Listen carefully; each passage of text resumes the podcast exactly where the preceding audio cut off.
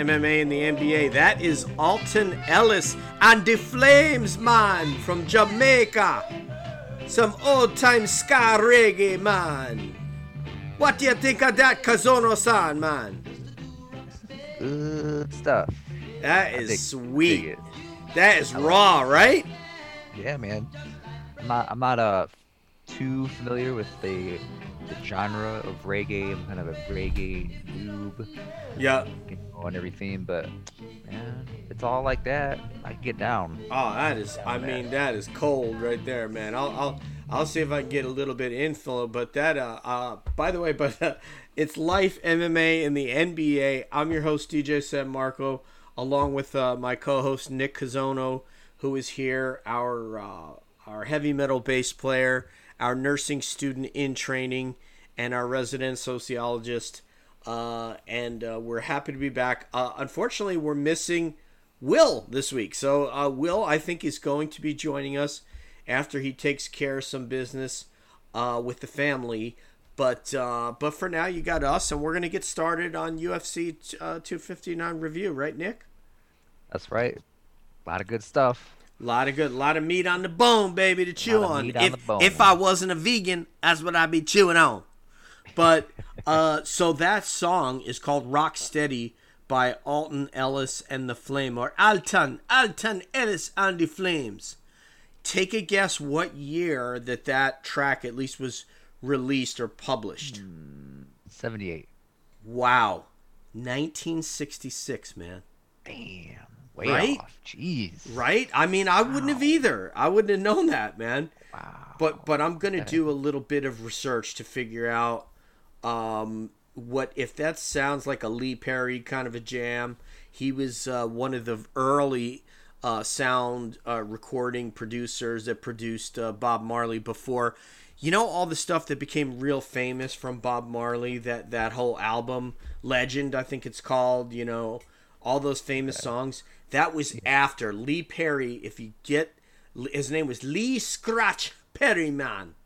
And if you listen to that stuff, that's the Bob Marley you really want to hear. That's the raw, not the one where they went to England and recorded.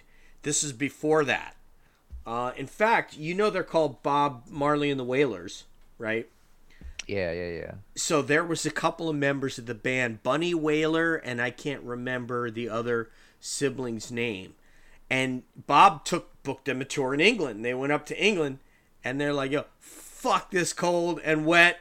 Of course, they you know they had no no kind of cold weather clothes and Wellington boots and everything else and thermal socks. And they're like, "Yo, man, I'm going back to the island, man. I can't take it anymore." Now, I don't think he knew that Bob Marley was going to turn into a one of a kind, all time icon that would not only go on to represent reggae, but he is associated, he's like a cultural ambassador for the nation of Jamaica. Oh, yeah. Yeah. Like, what's the first Q rating? When you say Jamaica, what's the first name you think of? Yeah, man. Bob Marley. I don't know that much about Jamaica, but yeah, I think Bob Marley. Yeah, I mean, noob. people are going to think him. Bob Marley. Yeah, and and the the uh, the sprinter, uh, help me out with the sprinter's name. The phenomenal runner. Now I can't think of his name. That's a, oh Usain Bolt. Usain Bolt. He's Jamaican? Oh, I, I Oh yeah, Okay. yeah. He's Jamaican. I was man. gonna say Usain Bolt, but I didn't know if he was Jamaican. Yeah, the the um the if you watch any of the documentaries about Usain Bolt and you see in Jamaica where he's from and this like like high school track that they're working out at, man, he's just that dude was like I mean, when he when he would walk out onto the track, you know, big guy, like six foot two or three, you know, taller than these shorter, stockier guys, and he'd be like, Hey man, it's over, man. This race over before we even start, man you know, he just had another gear. It was really Yeah. to watch Usain Bolt was like uh, he's an athlete that that it may be many years before we see another uh, athlete like him, and he retired at the right time where he's not going to go through the losing Olympics and all that stuff. So. I don't know how we got that far away from UFC 259, an outstanding card with a lot of meat on the bone, but uh, we're going to chew it up And before I get into my diatribe, which Nick has probably already read in because I, I left a, a voice, an angry voice message for these guys about Izzy and Jan, I want to uh, get your thoughts. So just at the outset, give us uh, how the fight ended, what time, blah, blah, blah, blah, blah, blah. Talking about main event? Yes. Main event, what? It was decision via for Yep. Jan Blachowicz. You know, went five rounds. It Went was all five competitive. rounds.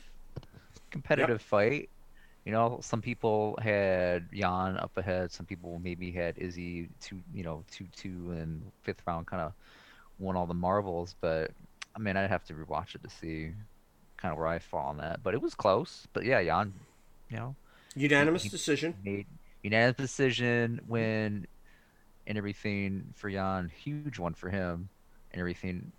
I, I feel like he never really gets the respect that he deserves. You almost picked him too, man. Anybody. You you you thought about it, Nick, and you backed off, man.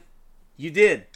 I mean, is, I, I was on the Izzy train, and I, I still am. Mm-hmm. You know, I, I just think after this fight, you saw kind of his ceiling on what he could do.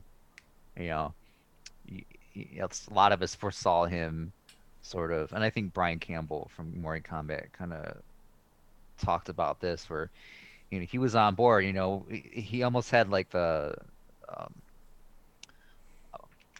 sort of Conor McGregor ma- majestic kind of thing to him, where it's just like, man, if he's focused and he could just do, he could go up to 170 and beat so and so, and he could, you know, get that title back, and he could do all he could do. He could do no wrong, you know, if he's just focused. That's what a lot. I think a lot of people, including myself, sort of viewed Izzy as like, man, if he, he just gets that two 205 pound title, then he could just go up and Mm-hmm. maybe beat Jon Jones and just be like a, a three time champ, you know, fighting two weight classes above his his uh, natural weight.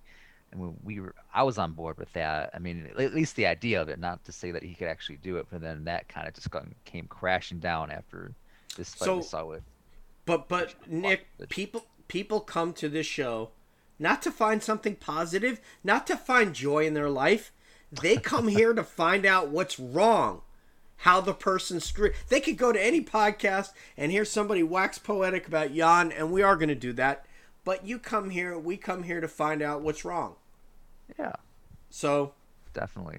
okay, so I'll give you my take, and then you know feel free to chime in, you know, as Okay. necessary. All right. Um, so as Nick and I both were are you know kind of jumped on the train, just like we did with Yair Rodriguez several years back. Yep. Um, a lot of people did with Conor McGregor. I didn't, uh, for s- different reasons, uh, because different competition, different skill set of guys that Conor was going against. Yeah. You I know, was the same with McGregor too. I didn't like. I wasn't like, oh, he could just beat anybody, anybody. No, because- 170, 55, even 185. Like I wasn't on the board, but I could, I can understand why people could maybe get on board with that, just because of his charisma, and he is a good fighter. With the charisma, he's a great fighter. unique- He's a he's better than Yeah, a he's a great fighter. He's Yeah, a I wouldn't say fighter. good. He's a great fighter. Yeah.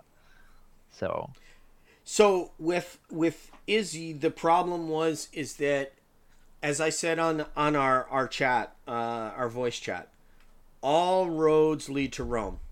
You know, you guys know that you know that saying from ancient Rome, uh, and in the Italian peninsula, all roads lead to Rome. And in this case, in MMA, all roads lead to wrestling.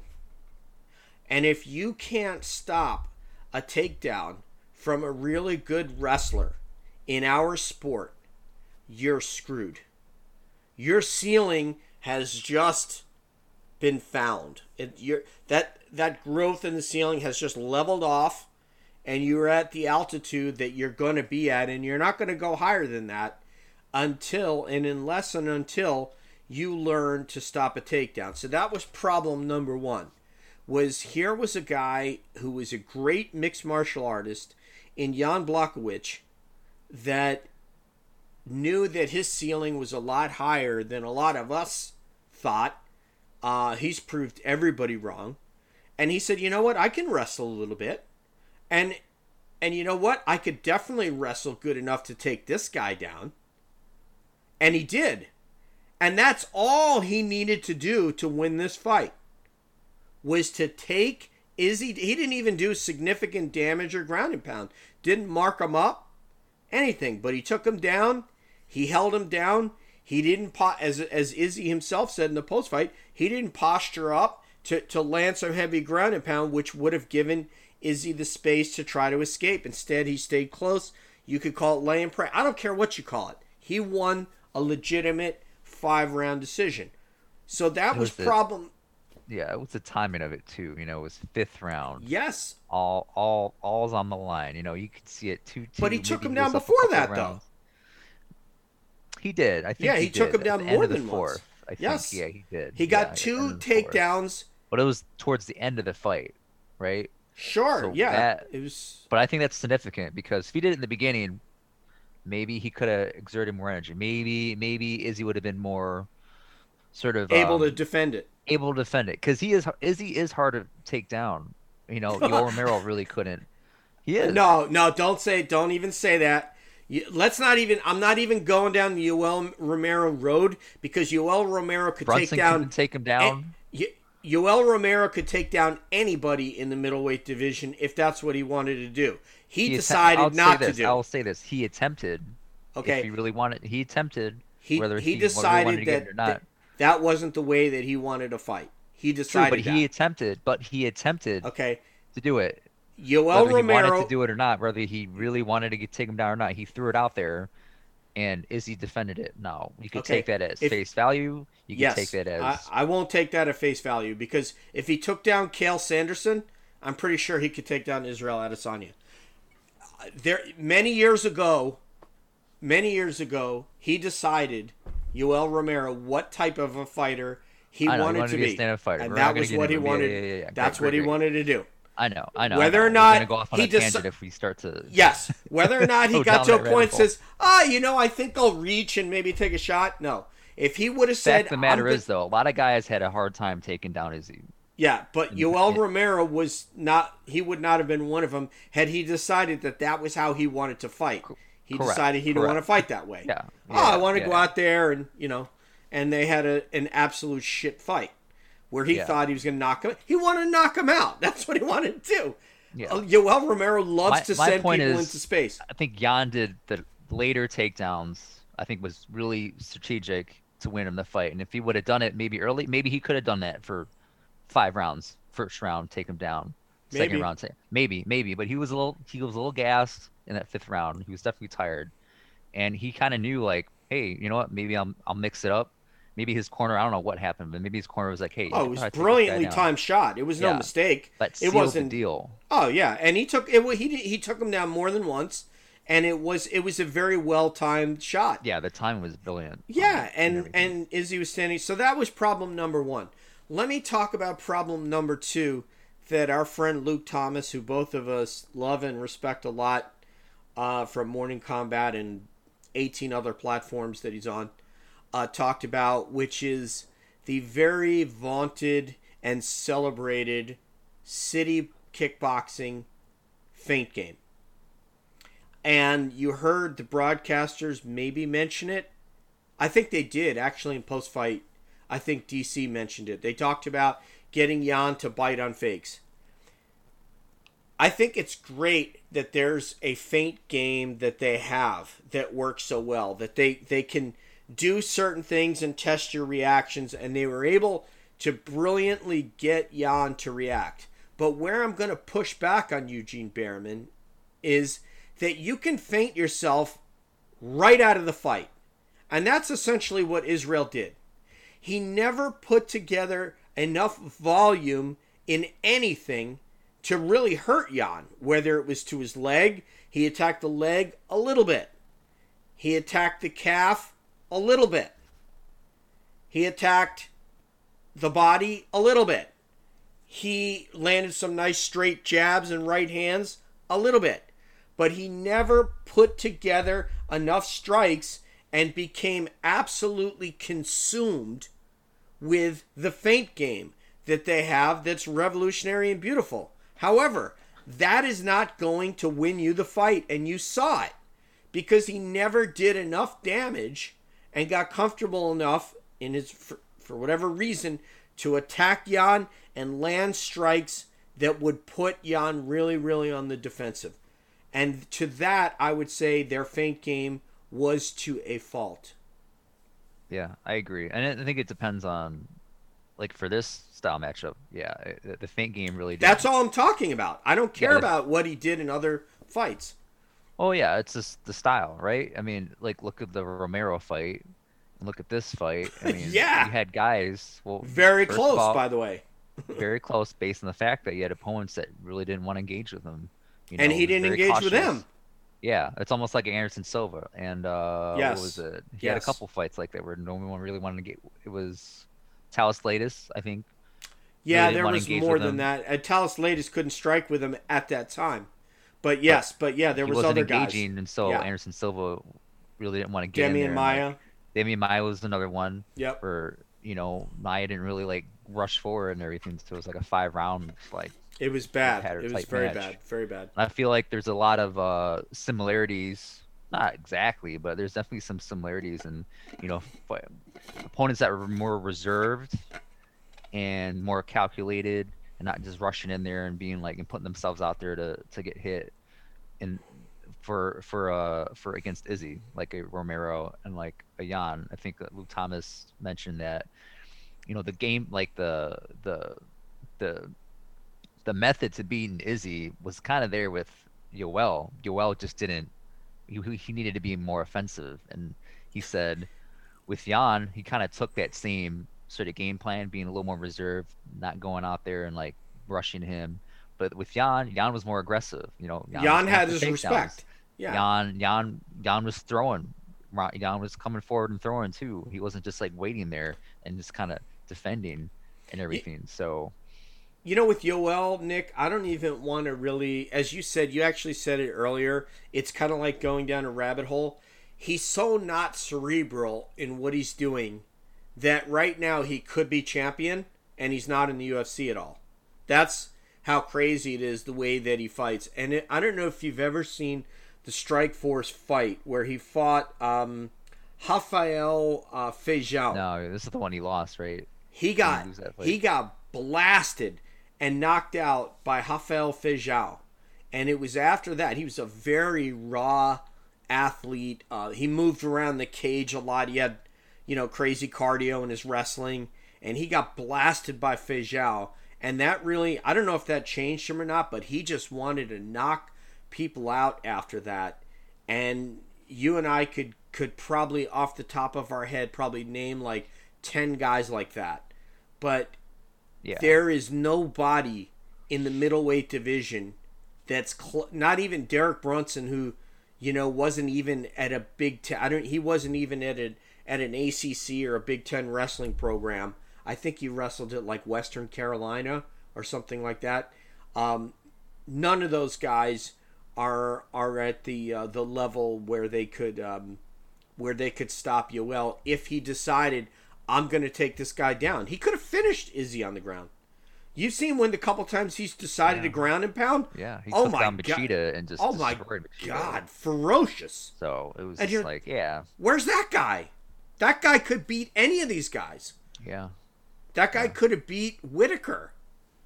I mean, and Whittaker's become a really Uh, good maybe. wrestler. Yeah, yeah, Whittaker, Whittaker, yeah, Whittaker He's become a good that, like- wrestler, but none of them are going to stop Romero if he decides I'm going to set this up and shoot on you. Yeah, you know what? That first Whittaker and Romero fight, actually, Romero did try to take down. He did. But he was a handful of tired, and yeah, that wasn't his and game plan Whittaker was coming just, he was stuffing him, stuffing him legit. So I don't know if that was. I don't know if, yeah, it's just Romero, Romero, would have done that for the five rounds, he would have got it and whatever. But I mean, there was definitely some times where Romero was legit trying to go for some takedowns on Whittaker, and Whittaker was just stuffing him. And I remember No, watching it- that fight. I was. was just like, I wow, remember that. Whittaker really, you know, But it's Romero. really It's it's Romero. Ultimately, worked on his, you know. Yeah. Well, that's a different argument. So. yeah, it's ultimately it's Romero. It's him. There's no there is physically there's nobody that could handle him in the UFC. In the I mean, you've heard Ben. This is not me. If you guys want to go and check out uh, Ben Askren on podcast, he'll tell you that. He's just he's an absolute freak. So I'm sorry if we you know we're going off on a tangent. Okay, so all right. Nick is telling me let's get back to topic, and he's right. So, um, so where do we go from here? Uh, Jan solidifies himself as he is the light heavyweight champion. The whole Jon Jones thing, you have washed that away like a little bit of soapy residue from the car wash left on your car. I will say this though. Do you think Izzy can come back? Like, say he beats, you know, two other guys at middleweight. He Mhm. goes back down. He fights Whittaker next. Beats Whittaker. He fights, I don't know, uh, uh, Marvin and beats Marvin. and yeah. everything. And then Good and then- match. Good matchmaking, Nick. right? I mean, both of those guys, I think, could have a chance to get to beat Izzy based on what we saw this past weekend. But say he beats those two guys, however he beats them or whatever, if it's close. Mhm. Do you see him going back up to 205 and and vying for a title again? I mean, not right away, and I Oh, think it's not right away. It's after two fights, right? Yeah, So I mean, like I I don't six, even think months in from now. I a it year from now. depends. You know, I guess it depends what. So where's Jan at at that time? Who is standing in front of him? Does the UFC? So what this is all going to come down to is this. It's not gonna. It's gonna come down to two things. Obviously, the one that you said. Does Izzy want that fight again? So that's A. B is is the UFC looking down the barrel of a 205 pounder that they either want to beat Jan or they want to see fight Jan because it's going to do numbers. One of those two is going to be the thing. So if they're looking at a guy going, I love this fight, I love this fight, I love this fight, then you're going to see they're going to tell Izzy to wait. If the, in the absence of that, if they're going boring, then you're going to see Izzy will get a shot. I think he's going to get that shot if he wants it because who else is in that division that's really going to push some numbers? Dominic, I don't know. No, maybe nobody. I'm I'm, just saying if. Yeah. If. Yeah. I, I, I, I bring this up just based on the fact that I mean Luke Thomas has brought it up too, and I thought it was a pretty interesting kind of point, I guess, where the fight was pretty close, and I feel he feels, and I, I kind of agree, if he if he kind of sort of fills up these holes that he has, he could he could you know he could probably become a champion there. I mean he. It wasn't like he was blown out of the water in this fight. That's true. You know, I mean, he got That's taken true. down, he got control, but he really didn't have any marks on his face. Really didn't take any Damage. Uh oh, Nick's frozen. shots. Nick, you're that. frozen like a piece of tilapia. All right, you're back now. Oh. I don't know. There you go. My yeah, or but, like uh, okra in the freezer at Whole Foods. okra. Okay, go Yeah, ahead. yeah, it's good stuff. yeah, I think if he if it was a blowout, say he just got taken down every round, and then he was just beat up on the feet, and he and Your, your point's taken. It was shots on close. the ground. Right, it was close. So I could see him after winning a couple a couple fights and clearing out the middleweight division. If he could do that, going back up to five, and if Jan's still champion, Yeah. I mean, he he has a legit shot of winning it. Now, if Jon Jones is still there, I don't think he's gonna Not going to happen, man. I mean, no, he's not. Not based on gonna- I don't think what we saw. All because all Jones has Yeah. to do is make that decision. I'm going to wrestle again because clear. It's clear in the Gustafsson fight. He's like, I'm not going five rounds and trading head strikes with this guy again for five rounds. That's not going to happen. No. I'm going to take this dude down.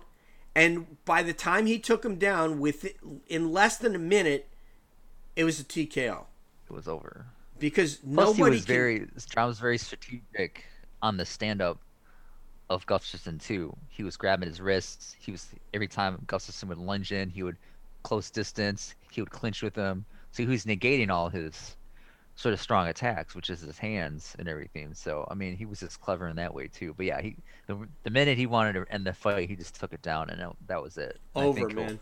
Probably do the same against Israel, where it's like Oh. stand on the feet, try it out, showboat a little bit, you know, exchange some, some strikes, talk some smack, and then as he starts, you know, lighting him up a little bit, or if he doesn't like what he sees, yeah, he's gonna take him down, like Machida, right? Oh. Lit him up, kind of like touched him up quite a bit in the first round, but then second round, this corner's like, hey, take this guy down. He's like, okay. I Boom. will. I will over. tell you without, and I'll try to get official confirmation on this from Luttrell, but um, I said bef- he decided he was going to stand that entire first round. He wanted to stand that first round because everybody was saying, Oh, I don't even know if this guy could take a punch. Even guys like Jeff Sherwood Yeah. picked Jeff Sherwood, who I love and respect so much as an OG in this thing, picked uh, Shogun to win. And I was like, you know, the pride never dies, guy. I mean, all these guys. Sometimes they Yeah, say they say ridiculous. fighters. I totally get it. Yeah, they say ridiculous things. There was no way. I was like, I, you know, I was podcasting at the time. I was like, you are all out of your mind. There is no way this guy is going to beat uh, Jon Jones. This guy, I, I sounded like Mickey from Rocky 2. This guy's a wrecking machine, Rock. He'll knock you to tomorrow. I mean, that's that's how I felt. I mean, and and um, and Jon really is just the most Yeah, amazing fighter. He can decide what he wants to do, how he wants to beat you. It's inexplicable when he didn't take down somebody who had no knees and Thiago Santos, things like that. So, um, Israel, I think um, Israel can um, he can come back uh, to that that weight class. But one of the things that concerned me a little bit, and I don't know if it concerned you, is he never at the post fight presser he never even mentioned his wrestling once. Never mentioned it. I think he'll work on it though. I, I don't think he's that like Dumb. He can't be right. dumb or he's very like he's very in tune for what with who he is, right? Because he wasn't. I mean, he was obviously upset, but he's just like, hey, you know, I've lost before. It sucks, but you know, I got everyone's cool. Like my my my corner's still there. Like they're they're they're they have all these ideas that need to work on. He said ideas, right? So you think some of those ideas wouldn't necessarily entirely be just striking, feigning setups and capitalization. I mean, some of those ideas would probably be, you know, wrestling, you know, takedowns in open sort of areas. I think Luke Thomas, I always sort of reference Luke Thomas, but Luke Thomas said like those t- eh, when he gets taken, when Israel Adesanya gets taken down, it's always in open areas. It's never against the cage. He said it eh, actually against the cage. He's really good at framing and getting back to up to his, up to his feet but he gets taken down. I think Marvin Vettori, when Marvin Vettori took him down in their first fight, was it was in an open area, and then even even with these two Jan Blachowicz's uh, takedowns were in Yep. open areas. Granted, the timing on Jan's takedowns were just amazing brilliant. too. Brilliant. Just It's just, clearly perfect. it's clearly something that he worked on and he wanted to do. And Yeah. actually, you know, we talk about wrestling and takedowns, and we're going to actually transition into the next fight, and we're going to take this line of inquiry right into the next fight, which is Amanda Nunes, the the uh, the greatest of all time, going up against uh, Megan Anderson. Uh, Amanda is now at uh, let's see in this fight here. Um, Amanda is twenty one and four. Uh, going uh, beat Megan Anderson at two oh three of the first round, which is you know barely enough time for some people in this kind of condition to even work up a sweat. Um, so Amanda is the greatest of all time. She's proven that. There's no question about it. Um, it was a reverse triangle armbar that she hit. She would have broken the arm if um, if uh, Megan Anderson didn't tap. She was starting to wrap that arm down below her right thigh, and that would have been big problems for Megan Anderson. But what I want to say, armpit. But yeah, it was it was nasty. But what I want to say about Israel, and it's going to sound like I have a USA Wrestling tattoo on my body somewhere, and I don't because I was actually a scrub JV wrestler as a senior in high school. That could tell you how bad I was. But wrestling is the big thing. And for anybody out there at any weight class, whether you're in Joe Benavidez just found out with Askar Askarov, whether Drew Dober, what uh, Dustin uh, found out when he fought Khabib, and we'll probably find out again when he fights Khabib's quasi little big brother in um, um, help me out with his name. Yeah, uh, Makhachev. Yeah, Islam Makhachev. Yeah. Yes.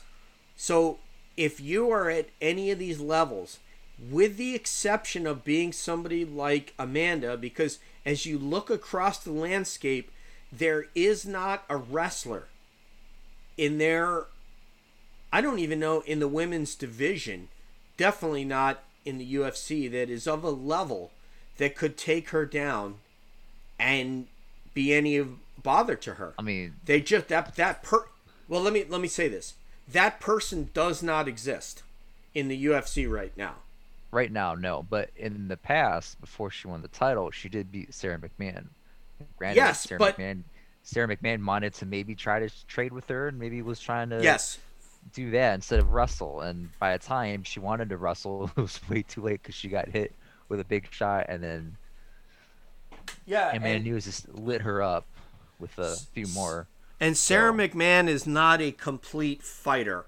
Sarah McMann is a great wrestler who never figured out how to incorporate everything into MMA, had an extremely limited game, kept training with the same people that didn't know what they were doing, had her exhausted and out of condition and tired two rounds into a fight. So Sarah McMann is this great potential uh, that was never realized. Yeah. I Whereas mean, when I- you look at I a guy like Khabib, let's say that they're of almost equal wrestling. You know, her. I'm just saying that's probably the closest. We don't have to get well, into how well, I, yeah, okay, yeah. I realize that that But- there that there's I. But- My point is this, Nick. There isn't a wrestler in the UFC that could bother Amanda. That Correct. person Yeah. does not exist. No. Now I want to draw a different. I want to draw a parallel here. Okay. In the men's division, we had a guy who has no wrestling background that was a striker that took down Izzy. Do you see the difference? yeah, yeah, yeah. There's a huge disparity in in in in that that Amanda does not have to deal with and why she she can and will remain champion. I told you how stupid and ridiculous was when people like Steph Haynes were saying, uh, "Oh, she might retire." I'm like, "Are you kidding?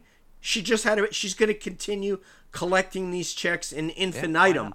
Who wouldn't? Who wouldn't? Of course she is. Someone, someone on Twitter. Yeah, like that. It's uh, absurd to even was just like suggest. let's give, let's give Holly Holm another shot. And I was just like, absolutely. I think Absolutely. it was my, my homie Kelsey, KGB. yeah, I, I kind of butchered her name on Twitter, but like, yeah, she's like, she's a huge Holly Holm fan and everything. She's like, give Holly Holm another shot. She's great. I was like, yep, give her a shot. Well, you Give could keep. shot. You can Give keep. her a shot to, to pay for uh, her baby's uh, Yeah. baby's uh, She's gonna fund. keep. she's gonna keep doing this, and but the reason that there's no end in sight is because the disparity between the men and the women is so great. We do not have a rest like right now. If you look at the top five in in the lightweight division, all those guys are sitting there and saying, "Oh my god!" They're going to be saying, "Oh my god, this guy's coming," and they're going to say, "I'm ready for Islam. I can handle him." And then he's going to Khabib them, and he's going to go on to the next one and the next one, and he's going to run through all those guys. That's what's going to happen. He's not even going to. He's going to be like Khabib, where where they're going to be so worried about his takedown that they're not even going to step into their punches, knowing he's going to come underneath him. mean, Amanda Nunes, the greatest of all time. That's possibility for sure. Yes, and Amanda Nunes, the greatest of all time.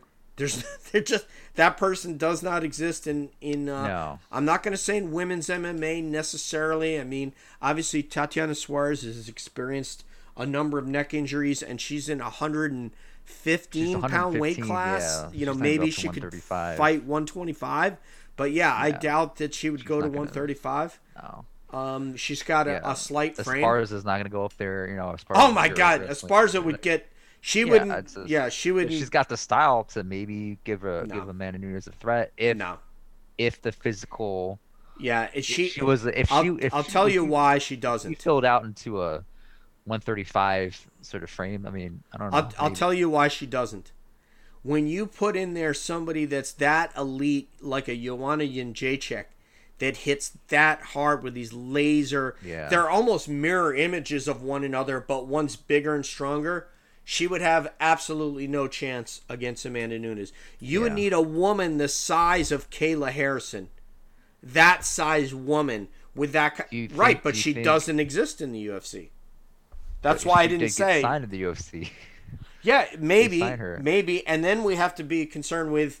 Now she's an upper body takedown person. Is she going to be able to get there? Is someone who can't take a shot? Because I don't know if it was you or Will that talked about. I think it was Will that that Probably Ronda Will. Rousey couldn't take a shot, and you have to you have to be able to draw lower your level and shoot, and she didn't do that. I mean, I don't know if I agree with that. Water. I'm, shot. I think she could take a shot. I mean, the Holly Holm fight. I mean, it's not like she took a shot and she just went down. I mean, she took quite a few when she. no, you're going. missing. You're missing it. She doesn't know how to shoot. Oh, like a double edge. She yes, she doesn't know how to oh. shoot. So if Kayla, now they've trained to get they've I don't know if they're actively training together, but they've been in the room together. Kayla and Amanda, they train at the same gym. They do, So- yeah. Yeah, true. and Jussier told me Kayla's a monster, but yeah, she, but but her I believe it. skills, all her other skills, are not maybe at a level. So I don't know if she knows how to drop down and take a shot. And, and, and be able Yeah, to yeah. execute a single leg. If you're going to try all upper body stuff, then it's a lot easier for Amanda to put to put hands on you, like she did to Rousey. Yeah, yeah. I mean, So- that's a good. Yeah, I don't. I've never really seen any of Kayla Harris's full fights. I've seen like highlights. She just Mhm. like mounts these girls and just like mauls them. But as far as her entries and everything, I don't. I don't know if she does any sort of traditional wrestling, sort of That's like gonna matter. leg, double leg, high crotch type of uh if it's just you know like a clinch to to trip to sort of hip toss type stuff that what judo is all about. So yeah, I mean, And. Amanda's not going to let you. I mean, she's not going to let you get no. to get there. No. But they have Steve Mocco at their gym, and if I were Kayla, and I were had designs on coming to the UFC, I would be working with that guy exhaustively, because that's really all it would take. A woman of her size and strength, and the the amount of power she's going to come in come in with, you know, she's she has to get to 145. She's going to have to drop some muscle mass to get herself to to Not a 155 fighter. She She is. lightweight. She is. But she is. But Oh, okay. she's going to have to come in at 145 pounds and drop down a little bit of muscle, a little bit of weight. And if she does that and she really got a wrestling game on track, we don't have anybody that can stop that. you know, we Yeah. don't. You know, the only person who could sub somebody that's at that level who's proven it and has never done it with strikes is Mackenzie Dern. She's the only one that we've seen that can handle a much bigger opponent getting taken down. But again, there was no strikes involved, so who knows how she'll handle it. She might she may still sub anybody in, in that in that regime, but we don't know. So Yeah. What do you So- think of um of a rematch with Shevchenko for men and I don't I you know I'll go I'll I'll I'll We've talked about this before, but Yeah, I'll piggyback off of um, I think it was uh, I don't know if it was Zane Simon or Eddie Mercado uh, or one of those guys that have said, you know, I've already seen that fight. It really sucked. It's probably going to be the same, and I don't want to see it again. You have a counter striker, you know, and then you have Amanda Amanda that's going to become a counter striker because she's not going to want to give Shevchenko an opening. So she's going to just try to land one one twos and a couple kicks harder than Shevchenko, which is what she did last time. And mm-hmm. Shevchenko's not going to just run in. Shevchenko is not going to come forward and press the action. no. And that's Like not going to change. Yeah. That yeah, it's going to look like Izzy, right? It's not going to change in the next fight. Uh, the only difference is that Shevchenko's ground game is a lot better than Izzy's. Yeah. You know, um, obviously she doesn't have a, a wrestling game, but she has a great. She look does a lot of things like Makhachev does. She has a great trip game. She's very does. sneaky. She's got great judo, um, and and and so what she could do there would be interesting. But that stuff doesn't work very well because Amanda has a brown belt in judo. Yeah. So I think she took down Amanda with that clinch. She might have. the Yeah, she might first, have. First fight. The- yeah. second fight, but first fight she definitely did. and Amanda's so- such a better fighter now than she was Yeah. then. Man. She's her power. I think for legacy, it could be cool just for either of them. Like for legacy of I'll watch it, but like, I mean, I agree with you. I think the I think the fight will be boring if they match that up. that wasn't my hypothesis. Let me just say this: I was on board with totally doing that third fight, but when I listened to a post-fight show after either a Valentina fight or an Amanda fight. I was listening to Bloody Elbows post-fight show. Shout out Yeah. Nate Wilcox. What's up, brother? What up? And then uh, you finna be on soon, but um, Yeah. but uh, and and it was it, it was either uh, Zane or Eddie was just like, yeah, I don't need to see that again. That that's gonna be horrible. Yeah, I agree. So- I, I don't need to see it again Yeah. as well. But as far as legacy, I mean, if like for sure for Shevchenko, if she could beat the goat, Huge. I mean, huge. That's more. Huge. It's got more appeal to Shevchenko than it does for Amanda. And I think Brian Campbell from Morning Combat said, "Hey, he's all about making that fight, but he's like, if I'm Amanda Nunes, and if they want to make that fight, I'll say, hey, you gotta pay me. You gotta Oh. fork it over." And they're probably not gonna do that, but She's in a great position right I now. mean, Dana loves this girl her. twice, regardless of if you agree with the first two times or not. But on paper, her record, she beat Shevchenko twice. Why do I Mhm. need? Why do I, Why does she need to fight this girl again? Well, Just- well, I'll tell you why. She wants to get paid. So all it has to be is the UFC says that the numbers make sense. You have to realize uh, Dana is uh, she's a darling for Dana. I think he said they're all going to have dinner and stuff like that. Same bullshit that he was saying about with Khabib that we'll get to. Um, and do you want me to do my uh, my Dana accent again? Yeah, yeah. you- My Khabib. All right. Maybe we'll do them having dinner. Like we'll do a Dana and Khabib having dinner, and I'll do both. I'll do the voices. yeah, you're, So, you're, you okay. got good impressions, man. Yeah. And Underrated, so underrated impressions. so I've stolen the my my so what I've done is something like the guys from this podcast called Watch What Crappens Live. And it's guys that spoof the Bravo, all the Bravo shows. So they'll watch like Below Deck that was on last night, and they'll Yeah. do they'll redo the episode in voices that are kind of Australian, but but the funny. person's from New Zealand or Yeah. you know, um, it was kind of Irish with this one. So they they're okay. Watch what crappens live. I want to recommend to anybody who likes watching Bravo or reality TV. I almost pee myself sometimes, and when I'm driving in the car with the dogs, people see me laughing, and there's no other person in the car, and they think What's I'm a mental patient. guy? Yes, these guys are fucking amazing. I I don't. Ronnie Oh, Karam is that's one of them. I can't think of the other one, but so I'm gonna do Dana, but instead of doing a generic Dana, which is he doesn't really have a Boston accent, he is kind of a palooka street corner guy. I'm gonna add that whole Chicago thing in there, uh, and then for uh, anybody whose lineage is close to Russia, I'm gonna do the quintessential uh, Yuri Gagarin, you know, or Vladimir Putin accent. So right now we're gonna take a quick break, and uh, we'll be right back on Life, MMA, and the NBA.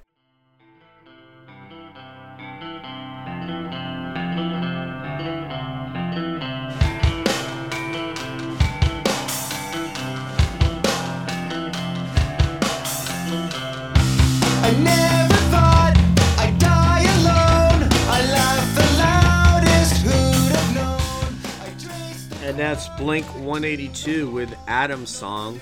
And this is Life MMA in the NBA. And I'll tell you what, Nick, I really got to get up with the NBA, man. I am like lost since the All Star break. I don't know what the hell's going on. I know they had the All Star game, LeBron versus KD's team. KD didn't even play because he's still hurt. Um, so I got a lot to catch up on, man. There's a lot, lot.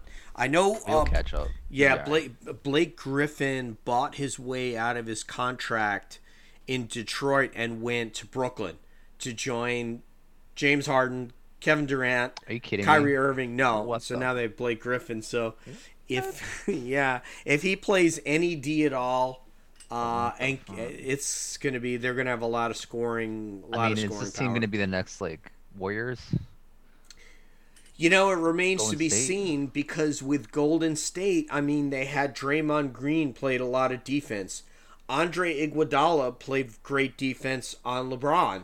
So, um, uh, they had another guy, uh, Sean.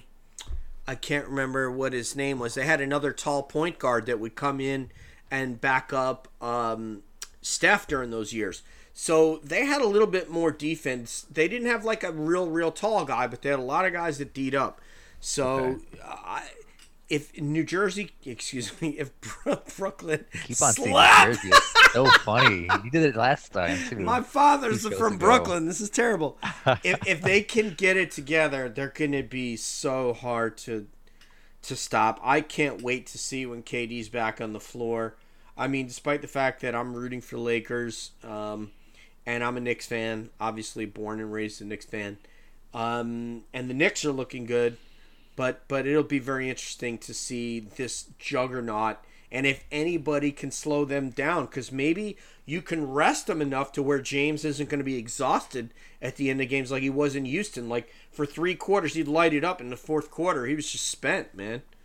Yeah. So that shouldn't happen now when you got, you know, KD and Kyrie on there. Plus now adding to that, uh, uh, reuniting Blake Griffin with DeAndre Jordan, both of them with the Clippers, the years that we were that we were in California. Okay. So Oh, yeah. nice. Okay. So anyway, uh, let's get back to MMA. Uh, we love you NBA, and I need to catch up. Um, but let me just tease something real quick. So up on the web right now, we have a motorcycle phenom, uh, Kayla Yaakov, that we we interviewed for International Women's Day. 13 year old road racer. Okay, so we're talking road course motorcycle racing. That this 13 year old dominates the track with even when there's men out there. Like when I go when there's track days, like I look like an amateur next to her, and I am an amateur. She's a she's actually a professional rider. She has um, 51 championships or wins. She has 15 national championships. She has over 400 podiums. So that means in 400 races, she finished either first, second, or third. One of those three. That is nuts. Um, she Holy aims, yeah, she has sponsors, um, and she aims to be the first rider ever to ride MotoGP. So there is a woman in in uh, the MotoGP system. There's MotoGP, there's Moto Two and Moto Three, and then they have classes below that. There is a woman who's riding in the. Uh, I think she's riding a 400 cc bike. Uh, that's in there named Anna Caracas or something like that. Um, but nobody has ridden MotoGP that's a female. So if Kayla gets there, uh, and if you guys could like watch your average race that we would have here in the US and we have amazing racers in Moto America. Guys that freak me out. Then you go to MotoGP and you're like oh shit this is like a whole nother and basically they're the throttle's pinned like the whole time. And they're playing chicken hmm. into the corners to see who's going to break last because he who breaks first does not get because they're getting to the corner they're taking the corners at the same speed. So it's who gets Yeah. there first you know that kind of Oh, wow. thing so so No, ble- god bless kayla wants a wuss to do that? oh my god i gotta send you guys some videos of of uh, and if i didn't send the other night man some videos of like the the heavies from MotoGP you're you'll be grabbing the edge of your seat um, this weekend coming up, we have uh, Andy McGrillen from uh, that UFO podcast. Andy is I don't know, he must be like 36 years old, something like that. Uh, 35 years old. He is a fantastic interviewer. He is one of the best interviewers I have heard on podcasting. You know, we talked about Kate Nice, Casey yeah. and how much I'm I'm in love with Kate Casey as a as a, a uh, uh, interviewer and analyst. Andy McGrillen is a you know he's he's he's approaching that level. So I'm gonna have him on to talk UFOs and get his opinion on things because he's had all the heavyweights from Lou Elizondo and many others, the heavyweights in the UFO uh, analysis world and science world have all come u- ufology have come on his show and now i'm going to have him on to get his take so i'm excited about that Yeah, that's pretty cool. So, uh, but for right now, Nikki and I are going to go back to UFC 259 because because we just talked about the goat and Megan Anderson. I don't have anything to say about Megan Anderson other than I feel bad she had to get in there with Amanda. Do you have anything I further? mean, you- hey, you know what? She she took the opportunity, regardless of regardless Mhm. of how people thought of whether she Respect, yeah. respect, you know, regardless of if people said she deserved it or not. I don't cares if she care. deserved it or not? I don't care. If, yeah, there's nobody at 145. Yeah, There's no one at 145. She had two two wins against people you didn't really were too too familiar with, but still wins are wins, and that division's really sort of shallow. And hey, you know, Sort she's of. a marketable fighter. They don't know? have a top 10 ranking in They the don't. UFC. th- Yeah, I heard so- there's rumor that they might just scrap it. There's like uh, I heard Dana say no, they won't really. When yeah. did you hear that? at the post-fight Like press conference. Oh, okay, because Megan said- Anderson said on our Twit or Twitch stream today that they're get, they're getting rid of it. Well, let me say this: it's hard to believe. I reliable I. I I have a difficult time believing anything that Dana says, uh, Yeah. because I don't even know if he believes himself half the time. But he said if his champ wants to keep defending it, he'll keep it around. Now, whether that's bullshit just to tickle her under the armpit a little bit, I don't know. But he said that. He was asked that question. So, uh, Megan Anderson, Mazel Tov, as they say in Yiddish. Uh, and in Japanese, I'm sure it's something similar to Mazel Yeah. Tov. But she Um, took, you know, she, it is what it is. You know, she put in a lot of work, and she she went out there and she did her thing, and you know, it's just, it's to lose against someone like that. I mean, I mean, she's It- not alone, right? it, it doesn't require it doesn't require any more analysis. Say happy trails to Yeah, Megan. Happy just- trails. There's no analysis for her. Yeah, She she lost to the greatest fighter, the greatest female fighter of all time. Uh, and enough said about that. Let's move she'll, on. She'll only get better. She'll get better. Oh it. no doubt. I I feel that power. For, she's I- like, I got hit by the the I goat. a monster. you know, no, so- I di- I dig so Megan if she gets Anderson. hit by him. What else? and we didn't get a chance to see her ground game. We didn't get a chance to see any wrestling she might have worked on. It's just it's it's just not it, unless again, you know, we'll we'll go back to it again. Unless you have a, someone who can make Amanda shudder, they can make Amanda be wary and lower her stance and try to defend takedowns knowing that she's going against a monster wrestler. That woman does not exist in the UFC and therefore she can go out there and blast you. Because she her wrestling is pretty damn good. Her judo is real is pretty damn good. And her striking is absolutely amazing so it's not like she has to defend against someone like Khabib there's no female Khabib at 135 or 145 so therefore it's pretty you know it's a lot easier for her to just to light people up. If she if Holly Holm does fight her again, I guarantee you Holly Holm is going to take shots. And when I say I mean, shots, I don't should. mean get hit. I mean she's going to shoot Yeah, because Holly Holm's wrestling has gotten much much better. Um, and incredible improvements since she came in the UFC in in her wrestling and her wrestling defense. She used to be absolutely terrified on the ground. Now she's comfortable on the ground. She's yeah. a different fighter. And I'm not saying she's going to beat Amanda, but if she comes back and fights her again, they're going to have a wrestling based approach. There's no way they're going to go out there and, mean- and, and expect to strike Yeah. with her. It's not going to surprise if uh, you know if they make you know like say Amanda beats two more people and Holly Holm is still winning, they'll probably make it again. Absolutely, yeah. Why Who not? is Ho- who is she supposed to fight? Wasn't she Holly recently? Holm. Yeah, I don't know. I don't know. She just beat uh what's her face Al, uh Aldana. Aldana. Yeah. Aldana was like a the ne- you know She- she, was a good up and comer and that was kind of almost But- like a But did you the see, torch. but did you see that she Aldana has no ground game. Holly Holm took her down and Yeah. blasted her.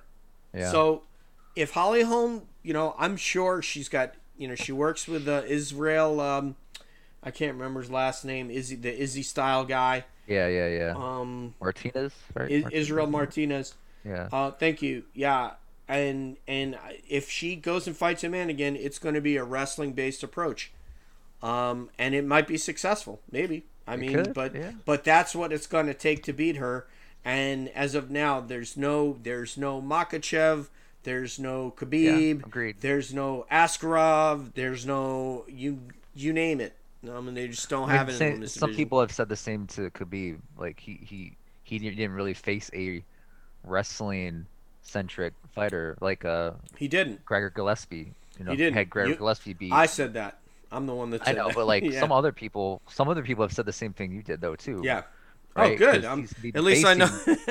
Yeah, you weren't the only one. Yeah, right? good. I remember some people on Twitter or something Yeah. have said the same thing, and I'm like, yeah, it's it's. I mean, but whose fault is that? I mean, it is what it is. Yeah. You know, yeah. you're only you're, you're only going to beat whoever they put in front of you. So if they never put in front of you a wrestler, then I don't know whose fault is that. I mean, those wrestlers. I mean, Gregor Gillespie lost to to Kevin Lee. Had he beat Kevin Lee, maybe would have saw that fight. But Yeah. I don't know. It is what Yeah, that that would have been that would have been very interesting.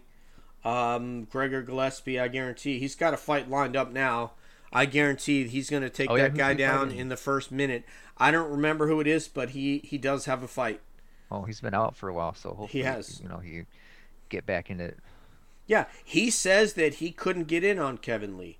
So if that's true, and then the fight ended, and it wasn't in the Yeah. first round knockout. Oh yeah, yeah. Yeah. so I mean, there wasn't really time for him to, you know, he was feeling his way through the fight. He thought he was safe, and and he got hit. So I mean, I can't fault him for that. No, No. what it is. But but but yes, to see now if he would have fought Khabib, I think, and he, uh, you know, Khabib's striking is a lot better than Gregor Yeah. Gillespie's striking. Khabib's punching power, his combinations, his kicks. Um, so I'm not saying that he couldn't have beat him wrestling, but he wouldn't have necessarily had to. So Yeah. he would have he probably would have kicked and punched and then and then gone for takedowns and clinched and on the floor i mean you have a wrestler? Yeah. going against a guy who's got an amazing submission game That's it's just. It's think the- almost it's ridiculous the the jiu-jitsu between Gregor Gillespie and and Khabib, I think Khabib would be probably some Massive. above. massive yeah, Kind of like with Gaethje, where it's like not maybe maybe not as like vast in the in the gap, but you know, just hit, hit the floor and Gaethje was like, "What's going on?" The, the the type of fighter that would be interesting against a guy like Khabib would be somebody would have been somebody like a Gary Tonon type, somebody where he can win in these different ways, but you know, especially if you go two and three fights ahead uh, of of them looking at your excuse me two to three fights before he fought Khabib, and all of a sudden you see, wow, he hasn't leg locked anybody, but I man, you get in a scramble with that guy he can finish you with a heel hook so fast that could have bothered Khabib. Uh, because if yeah, he, I mean, but then again, like he's got more than just leg locks too. He's got a nasty guillotine. I'm sure his back takes are really good too. I mean, he's got more than just leg locks. but I mean, the one thing kind that scrambles. Khabib hasn't, yeah, yeah, yeah. you know, one thing the- that yeah, he doesn't see on a regular basis, all that other stuff, all those he's seen all that, are- yeah. yeah. But I mean, in a scramble, yeah. and all of a sudden you got to pull your leg, and you're dragging him, and he's, he's yeah, and he's just wrenching your knee. You're like, Whoa. yeah, yeah. So that would have been that would have been really intriguing. But like you said, you know, you can only fight who's there, and uh, and that division just doesn't have. We just didn't have a prodigious a wrestlers. no, you know, nor somebody, somebody we don't. that. Yeah, high caliber. And I mean, if you were to think about it right now, Nick, look at 185, look at 205, look at heavyweight. We had heard for a couple of years that there's that Dagestani heavyweight that Yeah, um, you mentioned him. Yeah. yeah, that people have said if he gets in there, he's they're like it's over. They're like it's over. Yeah. There's and there's nobody that can that can stop that guy. He would just you know he would throw people around. Uh, but unfortunately, we these guys are not coming to MMA, and and I think that's actually a good thing for them. Uh, because I you know I don't you know I don't know if this is the way to necessarily make a living. What I'm seeing it's it's not um, Yeah. it's not necessarily a way to plan out your life anymore. Because if you're a guy like Colby, for instance, you know, Colby could be fighting and beating people right now. He's not getting the money that he thinks that he deserves, and he probably does deserve. Oh yeah. But Dana, despite the fact that they're both Trumpers, Dana is going to play hardball with Colby just like he's going to play with anybody else. But does that further Colby becoming a millionaire? No. The way that GSP became a millionaire? Yeah. No. That's the problem. How about George? Could George be fighting right now and making big checks if he were maybe under the Fertitas banner? Yeah, But- Absolutely, yeah. I mean, but they're not going to pay. yeah. So if I'm a wrestler, you know, and I could have a, you know, if a heavyweight wrestler and I could have another career in civil service in Dagestan, you know, getting working on a retirement and making a, a, a really good steady paycheck and benefits. Yeah, why not? Yeah, with insurance. Or I can go in the UFC. Look at uh, look at Shane Carwin. Dude's an engineer, man. right. He was working nine to five and Fighting. fighting, like in the OC. I think Trevor Wittman had stories of him just like, yeah, he'd work nine to five and he'd, he'd come to practice after work and he'd eat a pizza like in between training sessions or something. And and he was, I was just like, damn. I think that was like the fight up to uh, when he was preparing for Lesnar. Well, when he, he lost to Brock and he went to work on Monday. Nuts. Yeah. So I mean, Crazy. there was that But, like, story you know, out there I'm sure because he had a pro- he had a project due, so he you know. Yeah. Freaking nuts, man. But like, I'm sure he's doing fine. You know, he's Oh yeah, exactly. And good money, so- Stipe, you Yeah. think Stipe's gonna give up the the firehouse for this bullshit? Yeah. Fuck that, man. Stipe's Yeah. like, dude, I'm gonna walk at, I'm gonna work until I'm 60 if I want, and keep earning a check, and then I'm gonna have a retirement Yeah. and and and medical for my family. Yeah. Is UFC gonna give you that?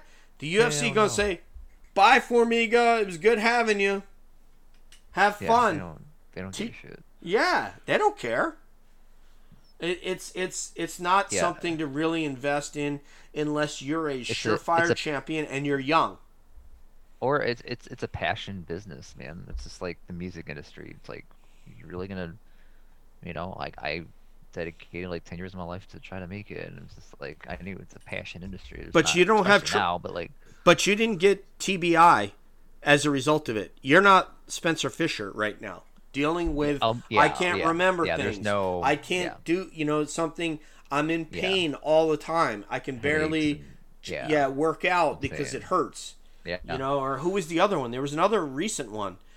Somebody that came out other after Spence Fisher. probably a lot Somebody else. them, man. Yeah, somebody came out and, and, and brought some stuff out. It was weeks after Spence Fisher, another uh, another a venerable fighter. It's yeah, Mark Coleman. You know, I mean, we Yep, could go Mark on and on and on. I mean, Yeah. you know, Kev Randleman. You know, But yeah, the thing is, it's a passion. Like you don't. I don't think you really get into fighting for the money now. Like maybe like eight. But you did, though. You years- did, yeah, you- did. You did. But now, you should be smart enough to know that this is not a. you have to really love it in order to really make some money in it. If you are going to make some money in it. Just This like is your industry. this is your PSA, Nick. Go ahead. just like the music industry, you, you get into it because you love it, and you might make some money out of it. So this is not a yeah, I'm a really good wrestler and everything, and maybe I can make some some quick bucks. It's just not. Just not. you can not- make some quick bucks, but you're not uh, going to make a career that's going to last you the rest of your life with money. If you're gonna make those quick bucks, you better be a champion. Like you better know that you know what I could be a champion. But if you know that maybe you might not be a champion, or just you know you invest everything into this, and then five fights in your career, you're like, I don't know, man. I don't know if I could beat a guy like Khabib. I don't know if I could beat a guy like Jon Jones. I don't know if I could beat a guy like, like you know Usman, or or T.J. Dillashaw, or or or, or you know whoever is champion right there. You know, Deiveson Figueiredo. You know, if you don't think you can beat these guys, then don't. You better love it. You better. That's that that that should just Well, well, let me let me say this because even though a lot of people love it, um, I think this is my PSA. If you're coming in this to make a amount of money, a cache of money, C H C A H C C A C H E, that's going to last you the rest of your life, I think that ship has sailed. I think the Chuck Liddell ship, the Matt Hughes to some degree ship, the George St. Pierre, even Anderson Silva kept fighting and fighting. Um, even even at his level, I think his spending habits were much greater than somebody like George St. Pierre. Um, Yeah. And I'm not trying to get in his business or anything like that, but I'm just telling you, He had multiple houses in multiple places, um, and he kept fighting. Not, I don't believe it's because he was absolutely in love with the sport, or he'd be over in Japan right now or something fighting. He did it because it, you know, he needed the money to pay off everything. Plus, I think he's going through divorce and stuff like that, so he might be half of his his assets may be with her. So um, it's if you're getting into it thinking that you can make a cache of money to last the rest of your life, don't think about that. Come if you want to come do it and have some fun and try your hand at it, try it. But I'm here to. T- this is what I would my part of the PSA. Dana and all those guys, they will lie to you. They will tell you what you want to hear, and when you falter, this is the point. When you're winning like Amanda is right now, everything's great. And I if I were Amanda's financial advisor right now or her confidant, I would say keep doing what you're doing. You're doing great. You're making a lot of money and they can't put anybody up in front of you that can really bother you, to be honest. But if you're somebody else, I would say once you falter, if you are a Diego Brandao, where you make a couple of mistakes or um, name fighter X, Y, or Z, they will let you. They are going to lose your phone number. Look at number. Romero, man. Look at Romero. Look at what they they, will. did to him. They will lose your phone number so fast. First of all, they they have a salary cap now that they didn't have before. They would talk to the boss. They would ask Lorenzo and Frank, "Do you want to make these fights? This is what we expect to make on this gate." And they would say, "Yeah, go ahead with it." You know, those guys used to wine and dine fighters more Lorenzo than Frank Fertitta, and and they would uh, and they would pay pay people. That doesn't happen today. That's not going to happen. Um, they are going to cap what they're spending on a card. And now, when you I take those top three fights, I can only put this much for the main event. And if one of them is a champion, this much for the co-main and X for the co-co-main, and th- and that's it. And then you spread the rest throughout the card. And I'm sure they have brackets that that uh, those salaries have to fall between these two white lines. And if you're asking for something outside of that white line, you're not getting it. And there's pr- this is not just conjecture. There's proof. That's how Colby Yeah, and Tyron didn't get made. That's how George and Usman didn't get made. That's why Colby didn't get made now with several fights that that they've wanted him to take. That's I mean, that's what's going to happen. This is not something where you're going to come in and you're going to build up a brand and they're going to pay you a shit ton of money like they paid GSP to fight Jake Shields in um in um I can't remember what. Yeah, it was in Toronto, I believe. So yeah. I mean, get that out of your mind. yeah, I think I think you're right. I mean, a lot of the a lot of these guys, you know, they win some fights in the UFC, and then Dana's like talking them up, and you know, maybe they're going to dinner with Dana or whatever. They're they're getting some perks from the UFC, but then they just I think it's just that false sense of security where they're just like, all right, well, I'm part of the family now. I'm a company Oh yeah. man. Oh yeah, Claudia. Claudia thinks she's part of the family. Yeah. She doesn't know she's probably one loss from getting cut. Yeah. I'm I'm not saying that sad. uh, uh, hoping that that'll happen. I hope she continues on there and has a career, or I hope she goes and and finishes her law degree in Brazil and becomes a lawyer, or or finishes law school here, um, and takes the bar here or whatever. I I hope that she achieves all her dreams. I'm just saying I don't trust Dana and those guys to take care of her. No. Do they have certain fighters that they like and certain females uh, that they really dig? Yes, Jessica Eye is one of those females. Yes. Why do you think Jessica? She I's went on like four fight losing streaks and Yeah, stayed that's in the so promotion. weird though. Why? 'Cause she's not. I mean, just I don't know. That's I get not like, for- I could get. Yeah. Yeah, I don't know. That's I not for us to at that. figure out. But Yeah, but. Da- if Da- if Dana gets uh you know a pokey in his pants for a certain fighter, I mean those things. Hey man, how do you explain that? How do you explain somebody that and and got and good for her because she just came out and had a recent win again. So Did she win? Who'd she yeah. win? Uh, I can't. I'll have to. go That's where you be looking that up on Sherdog. I am my co-producer. Oh Here, my he gosh. wants me to do all the work and host I the know, show. I know, I know. You know. You know. I don't. Nick, I mean, I believe Nick it. should give me some money. No, a- I, you should look it up. We should know. We should. We should should know know. now that we brought it up. oh Um, gosh. Anyway, um, yeah, I had another another tangent that I thought was interesting, but let's go to uh, Dominick Cruz versus um, excuse me, let's go to wanna go Al- Aljo Aljamain and, uh, Sterling and Peter Yan, but this is going to be really to quick for me. Calderwood's her last fight. She lost. She lost to Oh, Calderwood. and really? She lost to Cynthia Calvillo. She did win against Viviana Araujo, Araujo, Araujo. Araujo. Araujo, or okay, and then but she's had like four fight losing streaks, right? uh, Three fight.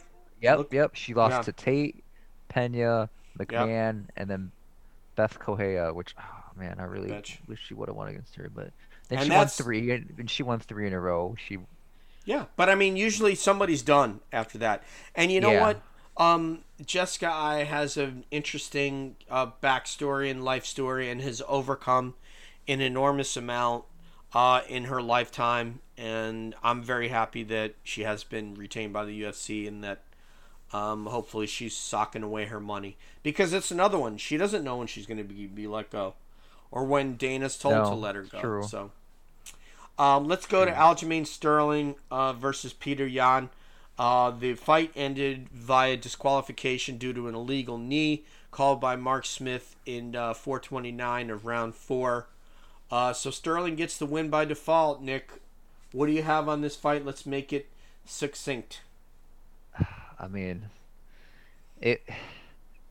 I understand why he took the DQ, regardless of of how you think he he made it sound or whatever. If it was legit, like if he was legit just rocked, or if he was kind of playing it up. That I mean, it is what it is with that. I mean, I I, I fall on the on the side of he was definitely affected by it. I don't think he could have continued. I don't think I don't think he was playing it up. But that's just me. But I mean, it was a good fight. I mean, Jan seemed like he was definitely um the tide was turning into his favor, or you could say that he was winning pretty much the whole time until that legal knee hit Aljamain Sterling. But it was a good fight. It was a good fight. Um, Yeah, yeah, I agree. Um, I agree with you. It was um, it was a tremendous fight. Aljo looked great, uh, as Ray Longo said on that podcast. He gassed a little bit, and Peter Yan was was brilliant. He kind of he kind of took it. He took it. He took it. He stayed very very composed. It was a very impressive. However impressive Sterling was in putting Peter Yan on his back foot, Jan was impressive in um, in in remaining calm and not freaking out that he was getting touched up really good and then coming back and and really just you know laying the wood to uh, to him with with some strikes that really hurt takedowns too. some nice takedowns. Yeah, he had some, he had a couple two good takedowns. One of them was like a slam, like right on Aljo's head. Um, that was a was very all, like, impressive. trip style takedowns where he like Well, it's one. yeah, yeah, He one was- lifted he him did- he up. did yeah, him. Yeah, he yeah, did. yeah, it was beautiful. It looked like some yeah. some uh, some vintage. Uh, my my guy from Jackson's. I can't remember. I talked about him last podcast. Um, that I really liked. He's another Dagestani guy that grew up with uh, Khabib, and I can't think of his name, but he trained at Jackson's. Love that guy. Um, but anyway, let's go. Who do you to, think was winning that fight prior to the le- the knee landing? Well, I, I would have to honestly. I wasn't scoring it, and I'd have to look at the strikeout. I mean, um, if we went on aggregate strikes, there's no doubt that Aljo landed more, but I think um, Peter Yan landed the more. Um, I think Impactful he did a little more more impactful strikes, and he was sort of coming back in the fight. The tide was turning. Aljo looked tired, and Peter Yan was starting to just kind of take him apart bit by bit without trying to take a big bite, you know. And then Yeah. uh, let's get to the end. So then, um, then we get to the part where Aljo is playing the game, where which I I, I love, and we'll get into uh, with this. We will merge right into the knees to the head of a grounded opponent um, discussion. But um, Peter Yan showed very, for how intelligently he fought the fight, Yeah. that we were at out of hundred percent. Made no we would sense. have we would have had him at a ninety five percent in fight intelligence for dealing with a guy who was coming at him with every possible strike known to man, expending a lot of energy, and for him to conserve, to deal with it, and to just keep staying composed, landing strikes here and there, and working his way back into the fight. Now he gets a zero on his his first quiz because here's a guy in- front of you on his knee and he wouldn't have been that. He, he's not going to sit there and let you knee him in the head. Obviously he would have stood up. And he yells over his corner should i knee him? And they said knee him. And so he knees him in the head because khabib did the translation for cormier and then he ends up losing the fight. Yeah, um, apparently, he had two different corners. He had American top team corner, and he had his Russian corner. well that he had his russian Russia- corner in Yeah, with the american corner. top team guys The Russian corner apparently said, "Kick Yes. him," and the American top team corner said, "Punch him." What So we need I, him. I don't care. He's an idiot, and he should Yeah. fire. He should fire his uh, Russian corner, um, because I know the I don't understand American. how he doesn't know the rules. well, first of all, that guy uh, Parrumpinha. Okay, Parrumpinha is the Brazilian guy, the jiu-jitsu guy with the tattoos, and I am here to tell you, that This fucking from guy, American- American is at team? every single UFC card you're gonna watch. Parrumpinha is there. Every fucking Oh, card, he is coaching he's, someone he's getting paid, man. Good. every card. It's unbelievable. You'll see him. He's got short brown hair and he's got Oh sleeve gosh. tattoos. Parrumpinha. He's one And of he's the at jiu-jitsu guys. every yes, he's oh, my got every fucking card. He knows the rules. He knows the rules in Vegas. He's probably the one that said There's punch be one guy. and not kick. but the Russian guys, you fire them because they're idiots, and you, Peter Yan, are an idiot because they should know the rules, and they cost you a championship, and they cost you real money, Yeah. real money, half money. of what you're saying. I don't know what that was, but they probably cost you a hundred 100 thousand dollars Yeah. and you cost yourself because you didn't know the rule because you're too dumb and they didn't know the rule so that's all i have to say about that fight i'll let you say your piece and then if you got anything to add and then i'm going to get uh, into Yeah. knees Oh, to the yeah. head of ground opponent Definitely. Just a quick thing. Do you think they should have gave Aljo the belt, or should? according or, to john mccarthy the rule they went by the rules and followed the rules so there's nothing we could say now that's nothing to talk about Okay, but what would your what's your opinion on it though? Regardless of I- it's the rules or not. Like I- you feel that no i wouldn't have but but that's the rule no you I wouldn't to have. given the belt, right? Yeah, I would have called it like uh, A no a disqualification, no contest. Yeah, exactly, something like Yeah. that. But I don't get to make the, I don't get to make the, the Yeah. rules of, of Nevada, and all the states aren't aren't unified in the rules. There are variations in the rules. So Yeah, which is kind of funky. But yeah, yeah, but I mean, that's that's his problem. He should know.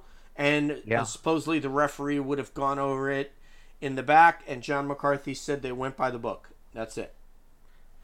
and you know what? Hey, Aljo now gets more money.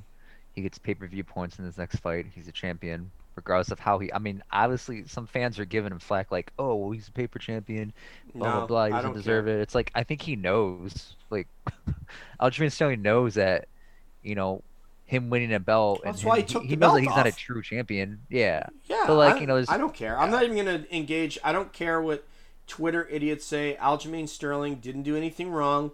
You and John McCarthy and Josh Thompson, fucking know-it-alls. And by the way, I love your guys' show, and I think you guys are brilliant. But for you to come out there and say he faked it, you have to know it a hundred percent. Otherwise, you have just assassinated his character yeah, I agree. and you and you don't know a 100%. You can postulate, you can hypothesize, you can guess, but you don't know if Aljamain Sterling uh, was was not. He says he was, and I'll take him at his word. When he said he felt better when he started to, when he laid his head down, I knew it was over. He said Yeah, that, I was like, what- Mm-mm, Yeah, I'm not even you're- here to. That's it's done, man. fans, you can screw off, and everybody else. And uh, I'm surprised that Ray Longo didn't take on John McCarthy and Josh Thompson more directly, knowing Ray Longo. But I think they're all part of the same club. So Well? Aljamain Sterling addressed them. He did? his YouTube videos. Yeah. What'd he say? John McCarthy, and he was just like, just- he he laid into him. He was just like, you know what, I, I respect you and, and everything, and I think you guys are, do great stuff, but you know, it's just. I think he went more in the direction of like, like he like, um, Jan, you know, broke the rules, so he should have lost the title because there should have been repercussions on breaking the rules. Now, if he doesn't have any repercussions on breaking the rules, why do we have rules in the first place then? So, yeah, if I- no one's gonna get like it's like grabbing the cage, Ray, and then you didn't you get the takedown because the guy grabbed the cage. one and point, then- baby. and then- And if you don't get, sometimes they don't grab a point though. you Oh, know? Most of the time. grab the cage and Most of the time, they don't. yeah, mo- you know, so it's just like, so I get Um, the point, but he kind of went in that direction. It's like, Yeah, well, so, you know, Oh but well, he he said some other things too. I was like, oh shoot. absolutely, man. Fucking, uh, So- you can't impugn that guy's character unless you're 100% sure to say he made a business decision. You don't know that. So let's talk Yeah. about knees ahead of ground Okay, opponent. he's the head. because uh, Jordan Breen wrote a column about this, and Jordan Breen, again, is one of my favorite MMA journalists of all time.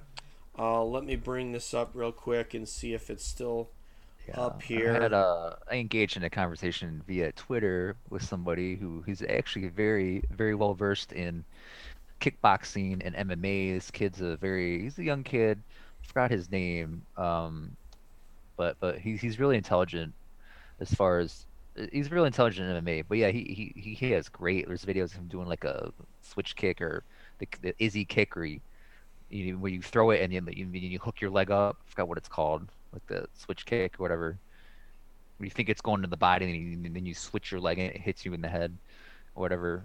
This, but he, this dude's like a heavyweight. Like, Mhm. He's he's like 22 or something. But I mean, this kid's a beast. But he had, I think he had sort of um, a post. I think what Jordan Breen was kind of saying. I, I didn't read the Jordan Breen column, but he was for changing. The, he's all about knees to the Oh, down yeah. opponent, and he's a this kid's a huge uh, one one FC fan, and he's just like they have it in one FC. You know, you care. can easily avoid it. According to him, he's like, you know, there's guys that he's he's mentioned Marcin Held had a fight and won, and that he was grounded and the guy threw a knee and he kind of just was able to, you know, juke his head left, right, and kind of avoid the knee. He's like, you could avoid those knees. They're not that hard to avoid. I'm like, Okay. "Mm, well, I don't Okay. watch one. Okay, I, But- I, am not going to debate that point with him. This is what I'm going to say, and nobody will be able to debate this. Okay. If you care about fighter safety the most, which I do, I think that they put themselves in an extreme amount of physical danger that they sign up for so that they can compete and so that we can enjoy it and so that they can get paid, right? Yeah. So I don't want to increase that. What their argument is is that it doesn't it's no more dangerous. Look, Pride did it. One did it. Saying first of all, I'll tell you you're wrong. And and I'll, but I'll prove it. It's mathematically impossible for it not to be more dangerous. And I even had Coach Luttrell back me up on this, who's been doing this sport since the early 90s and was Jackson's first black belt for first fighter. Okay? Yeah. Well, look when at, you look at- add any, I'm sorry, when you add a technique, it automatically becomes more dangerous. If I were to say you can do 12 to 6 elbows, regardless of the fact of how they came up with that rule, and I know the story about breaking bricks and karate, if you could do a 12 to 6 elbow, immediately it becomes more dangerous because you could have enough downforce on the nose to do some pretty bad damage. Um, so whether or not, so there's no question that it's more dangerous for the fighters. if your argument is you don't care about that, fine, you don't care. But you can't tell me it's not more dangerous. And Chris Luttrell said, as soon as you add a technique like knees to the head of a grounded opponent, now we're going to start training that. We're going to start analyzing how we can exploit that in any multitude of ways that we can.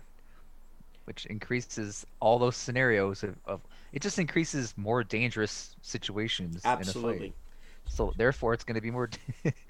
It's there's more, There's more inarguable. possibilities. There's going to be more yes, danger. Yes, Potential danger. It's mathematically, it's impossible not Yeah. to be more dangerous. You, you could could say, "I don't give a shit about Yeah. that," and and I just want to see it, and I want to. I don't want to see fights slow yeah, down. that's not a that's I've not had a valid argument. no. It- well, no, you could say that. You could say I don't care, but I could say you don't care doesn't mean it's not more dangerous. I've had this argument with TJ, DeSantis. I've had this argument with Casey. I've had this argument with Breen. I've had this argument with Josh Gross. And nobody can beat me in this argument unless they say I don't care about danger.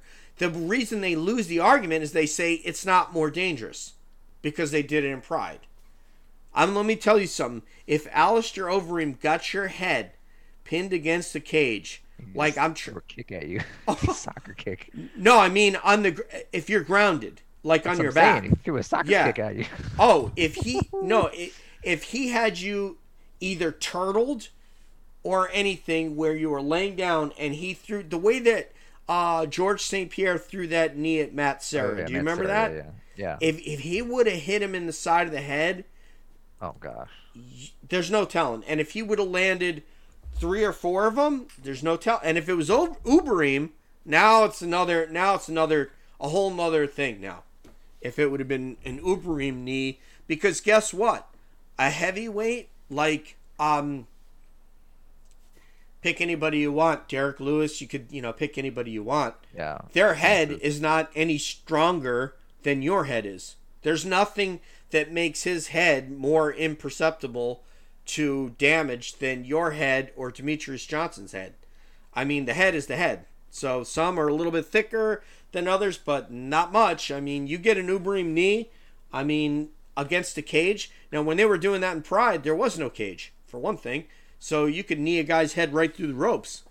But you can't do that in um, you know, you could trap somebody's head in MMA Yeah. in with a cage. So I'm not for making it any more dangerous because I'm not the one in there fighting. So And look at the audience though too, right? I mean, are are you really gonna like? There's still a select few. There's still a handful or a bunch of people that think, you know, UFC fighting is is is dangerous, and it is dangerous, right? But but if you if you legalize or make it right or whatever, allow knees to a down opponent, that's just feeding right into their narrative, man. They're like, see, look at this. This guy's this guy's defenseless. This girl's defenseless, and and then these people are just throwing these knees and they're hitting them and stuff. It's not going to appeal to a mass audience the way they want it to. there's no there's absolutely no reason to do it. There's no reason No, to make it more no dangerous. upside. There's no Yeah. nobody can make an argument that we should make it more dangerous. There's just you know, and if you're getting in there and you want to go and do fight Lethwei over in Myanmar or something like that with you know, headbutts and- yeah, go for it, man. Go over there and and go watch it and go train up and get yourself in a fight and do it, man. I But that doesn't have, mean uh, that don't I have to sanction it here. I don't even think you need a, an opponent when their knees are on the ground in those I, fights. because maybe not. Maybe not. I'm But just. I'm trying to think of the most barbaric. cool. Yeah.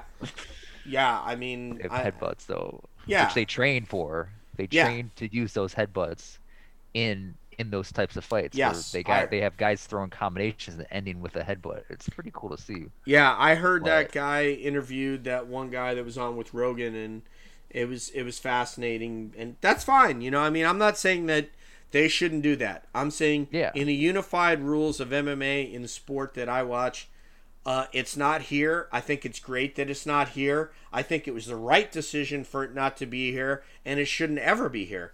and that's it. And because it makes it more dangerous. If you're a, again, if you're an analyst or a fight fan that says I don't care about the danger, I want it, but that's not the argument they're making. They're saying it doesn't make it more uh, dangerous, which is mathematically impossible. So let's move on to uh, Dana White going to dinner with Khabib. Right. to talk about coming back to the UFC because he was even asked about that at the post fight presser. So, what do you imagine is happening at that dinner, Nick?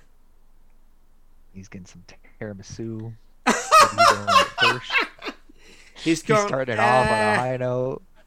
Khabib, let me tell you something there, pal.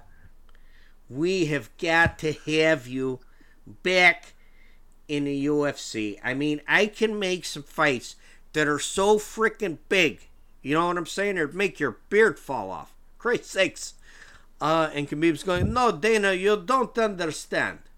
My this guy Islam, he like my brother and now he's going to take over lightweight division. He going to run through the competition like hot knife through butter. And you should be laughing at that one, Nick. And uh, so now I've a little bit on me. I've I've made all my money. I have more more Mercedes than you have bikini underwear, and there's no reason for me to come back and fight again. now it's time my brother Islam make his fortune, make the money, and secure future for his family. So this idea of me coming back, uh, this is stupid, Dana. This is not going. This is not going to happen. Ah, come on, kid. We got a lot more for you. Let me tell you, the, the fans want you. It's got you got this. Uh, what are the French called? Je ne sais quoi or something like that. So, so I don't know. I can't imagine what they're saying at that dinner. But just to show you how dumb Dana is, that right now, if I were to guess, and I don't know I don't even want to pretend that I know Khabib any more than anybody listening to this or any MMA fan because I know nothing about the guy. Um, I'm just guessing, having heard what he says, having analyzed what he says and what his value system is. There is no way that he wants to. Right now, it's especially after this fight, even more than he thought. He's going to say, This guy is like my brother. They have been friends since they're three years old. And he's going to, that's, you know, what is that? You know, 20, what, 29 years or something like that. He is going to want to see crazy. Islam run through all these guys and make a run at the exact same weight division that Khabib was fighting at. And so if he's going to try to bring him back for St. Pierre, so Dana, let's say he's angling for St. Pierre. Guess what? St. Pierre is not going to take this fight. St. Pierre is going to tease you like that gorgeous girl at the bar that keeps having you buy her drinks until she can go over and talk to the other guy. St. Pierre he is he, he is not going to take this fight. He's not. Why would he? He's he? not. Why would he? There's no reason for him to take this fight because if he loses, he loses as a th- what is he? 39 years old now, Yeah, he's at least 39, if not pushing 40. or 40 or 40? Yeah. Uh, I'll I'll look him up, but it's there's just no reason to do this fight. It just doesn't make any sense. So. So yeah, I, I- agree.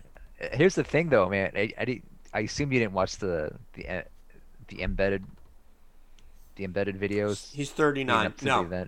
I didn't. So in the embedded video, you know, you you you understand the embedded videos, right? They're just kind of like the countdown videos, but they're more like documentary style, behind the Yeah. scenes, and every day they have an episode or whatever leading up to the fight. So I was I always watch them every every You do, yeah. because I love them. I love those t- styles of uh, or types of videos, but they have them on right. I'm watching them. They got Khabib because they're they got Mm-hmm. Islam on there, and they Khabib walks into the hotel room or whatever, and they they, they go Khabib Nurmagomedov or whatever. Mhm. They got his name right, and then they have the caption of his name, and then underneath the name they go UFC lightweight champion. so dumb.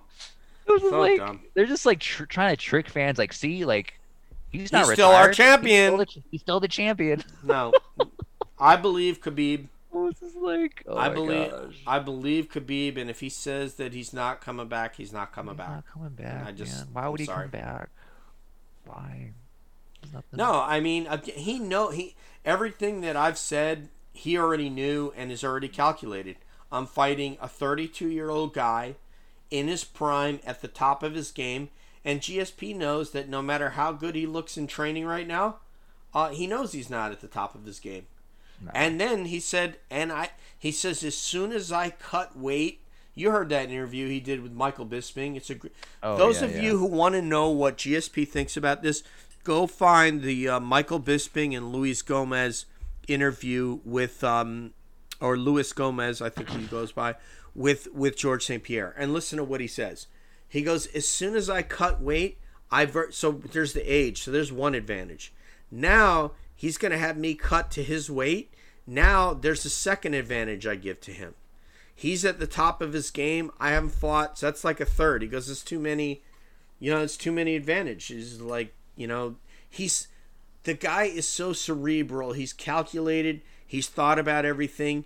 He knows what his legacy is, and he knows that we will, we will, and should go on not knowing, uh, you know, who who would be better, because they they occurred at two different times and it should have happened like four or five years ago. The problem is that Khabib was always hurt, so he couldn't put his record together. He missed weight, you know, all these kinds of things. And otherwise, Khabib would have been champion like what, four years ago, five years ago. So Yeah, I mean, Khabib at that time when he was getting all these injuries was even contemplating just retiring. yeah, he was very know if you remember that. disillusioned. Yeah, it was. yeah, It was at that point. So Yeah. he was He's an- like yeah, a couple. Yeah. I mean, he's he, he's an amazing fighter, and I, I sitting here today, and I'll, I'll ask Nick what he thinks. I don't know who would have won that fight. I really don't. Yeah, I don't know. I don't I know. know. I- It's just too hard to tell. I would think George. If if if George was able to, but like, It, we don't know. It's just we, We don't, don't know, know. how Yeah. George would have stood up with his wrestling against him. if George would- off his back, like how would that? Oh no! I mean, off his back. No, I'm not picking anybody off their back, but you have to plan not to be on your back. You know, you have to be able to I'm wrestle. saying that, like George off his back. I mean, we haven't seen that. When, when, when's the- when's the last?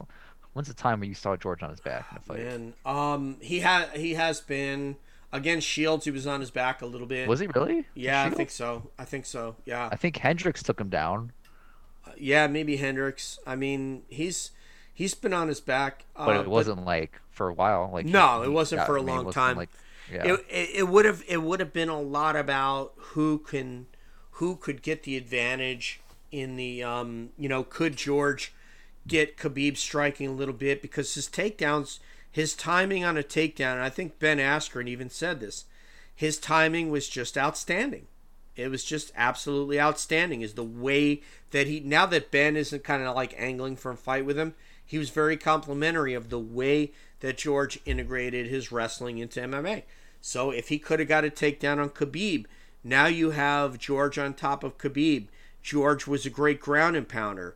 Do we get some scrambles? You know Khabib maybe the better submission grappler but people said that George is very strong on top uh, not a, if you notice when George got people down, they usually didn't get up until the end of the round. yeah. Um, he was great with throwing elbows from top. Watch. So I, I don't know. I mean, I I'm not going to say George would have won.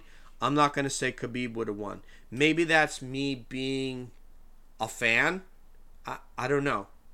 I, don't know. what- I what do think you George could have won. I think I would favor George. Okay. I think his short. I think his his smooth jab and everything. Maybe his timing and his takedowns. He would have I think to. Khabib he would is. have to. Yeah, I You- think you- Khabib's you- better off his back than George would be. If you know, say both those guys are on their back, I think Khabib is- Probably. has a better guard, potential Probably. better guard. I don't know. I haven't really seen George's guard uh, in any sort of jujitsu Well, or MMA George's- standpoint.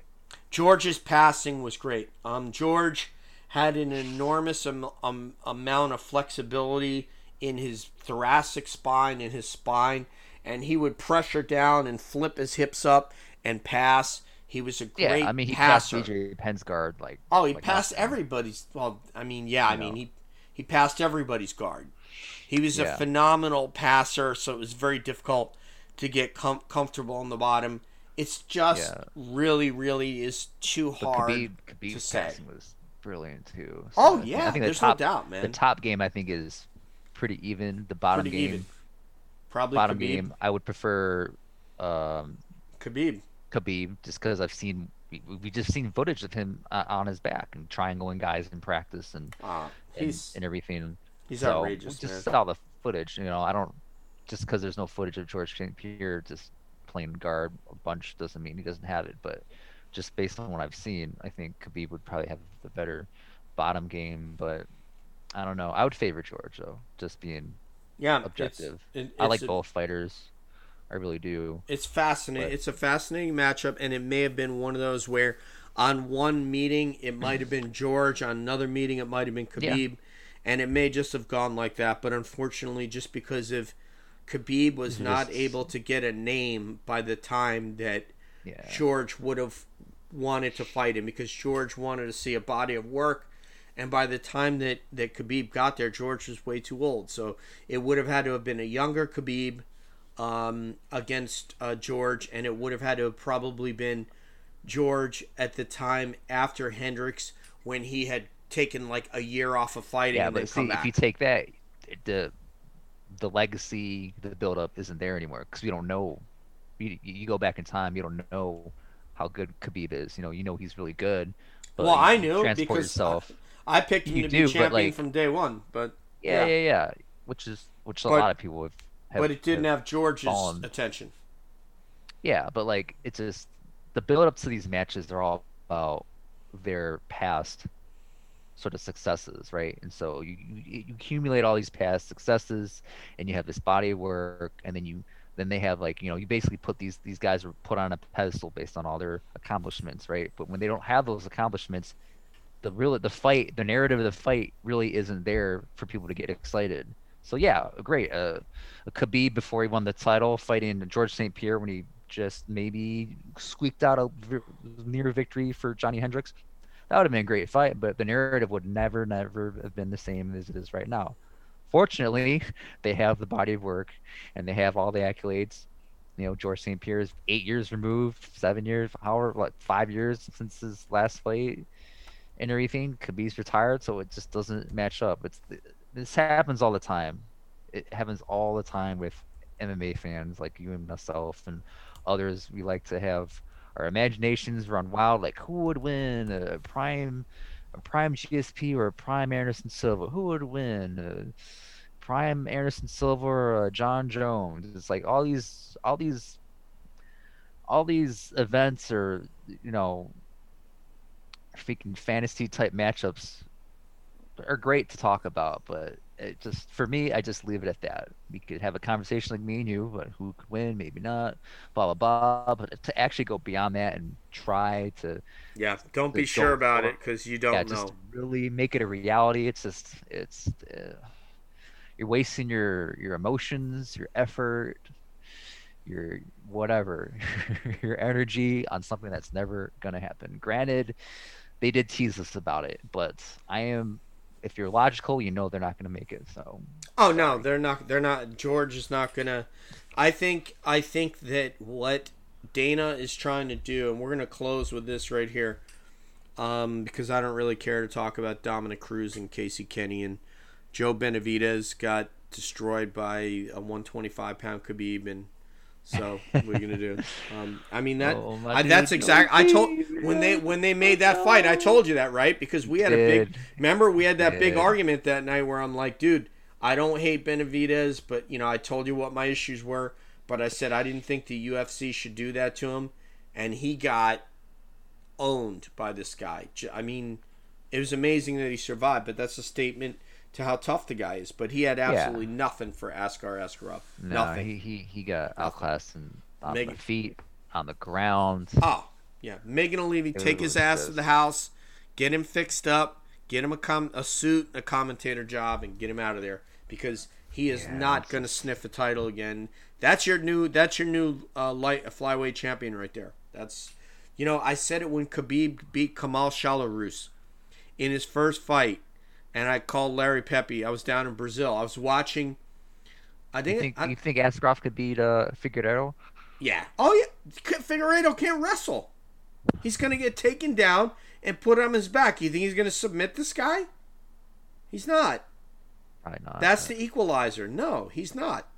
Look, he couldn't do anything with uh with uh, with uh, You think Moreno. Moreno could? You think Moreno could beat Askarov? No. I think I, I think Askarov beat Moreno uh, in a decision in an early fight already. We're about to look that up. Look it up. Yeah. You're probably right. You're probably right. I believe you. Over. Yeah. Uh, So no, um Joe B is dope, man, but you know. well, I always thought you were a Joe B. hater. So I'm not a I'm not a I'm not a hater. I just I told you why I didn't like the guy and even know, just yeah, told me he was very nice to him. yeah. But I um No, they never fought. They never fought. He I lost thought- to Sergio Pettis. This is uh Brandon Moreno. He lost to Sergio Pettis and lost to yeah. uh Pantoja. Pantoja. Oh, it was Pantoja they beat him in decision, right? Yeah, yeah. Okay. I'm sorry, I got that confused. All right, Nick. Um, Oh no, it was a draw. They had a draw for some reason. It was split. Moreno's a fu- he's fucking he's. I mean, Moreno's a beast. He's I such a just- tough I really fighter, like. I really like Moreno. Yeah, there's so much to love about his game, and there's so much to love about Southern Rock, and you know who we're listening to here, Nick? Marshall Tucker Band. Oh, okay. I was gonna say something else. I know this song. Yeah. You like this one? I like this one. I like this song. 1973, when Nick wasn't even a thing yet.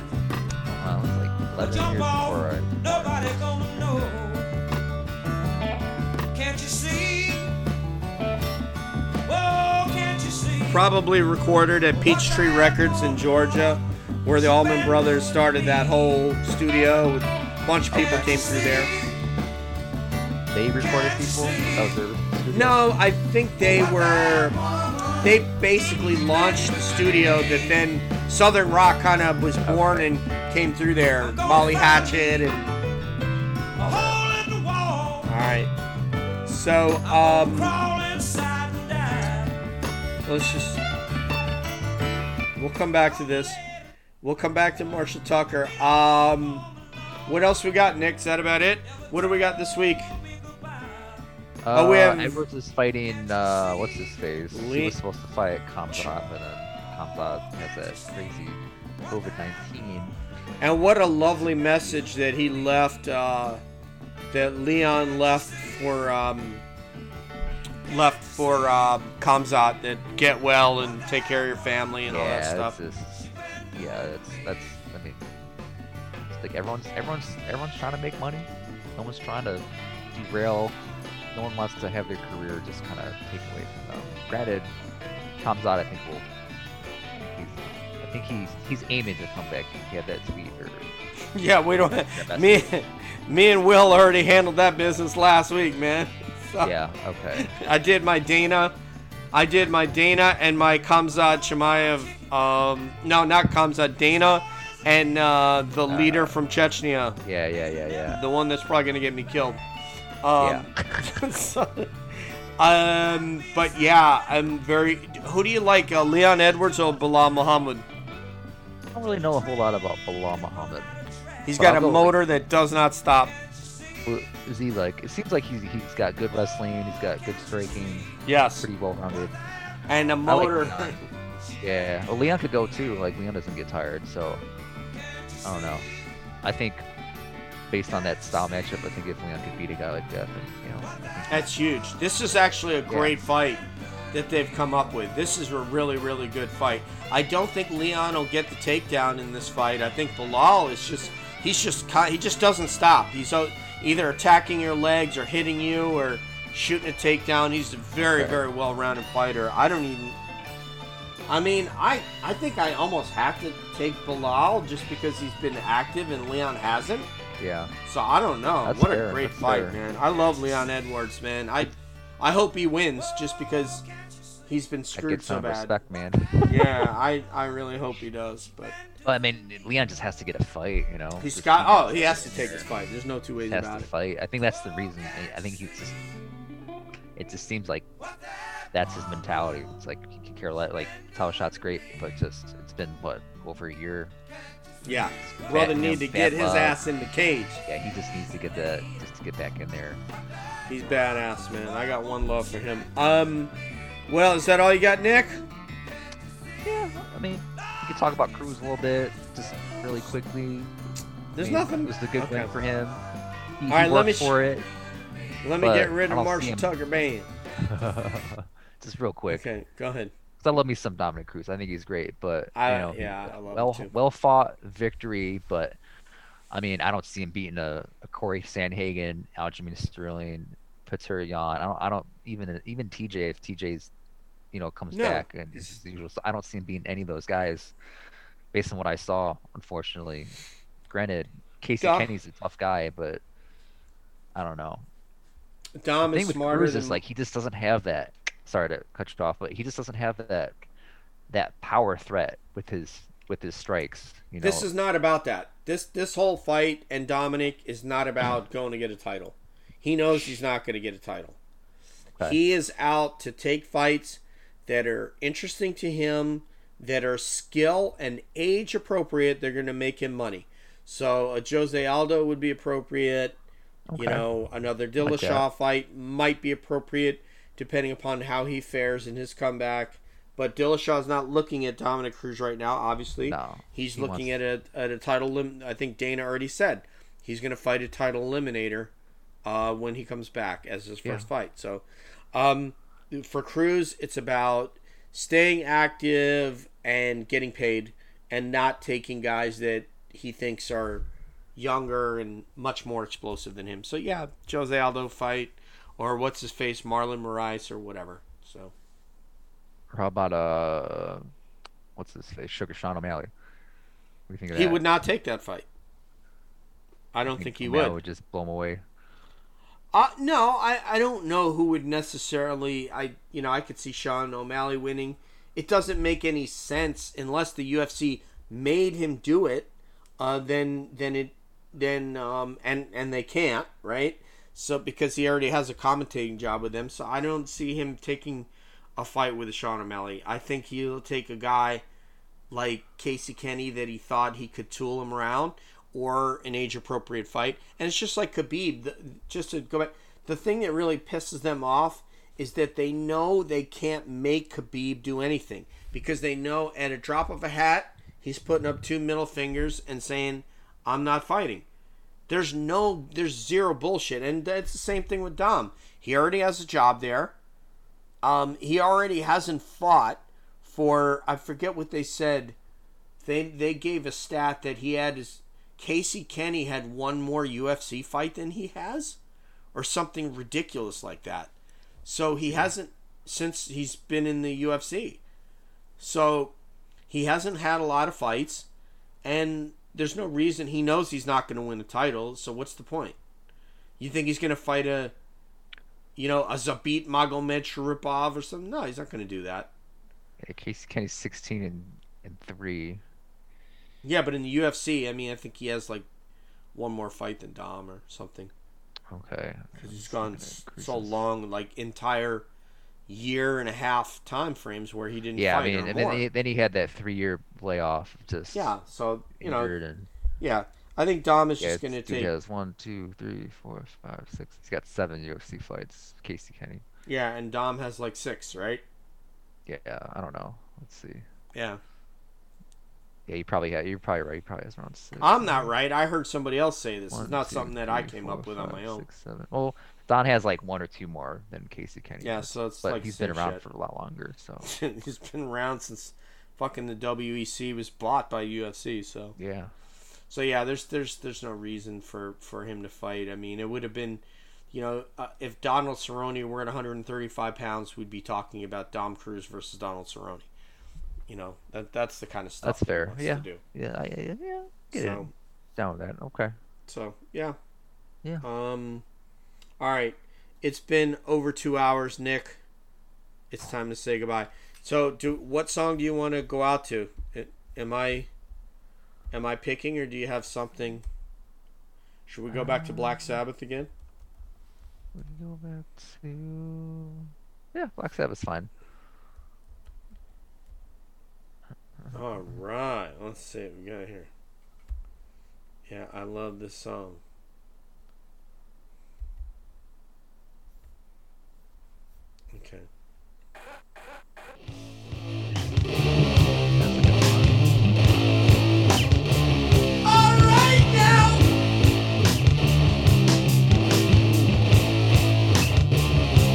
listen?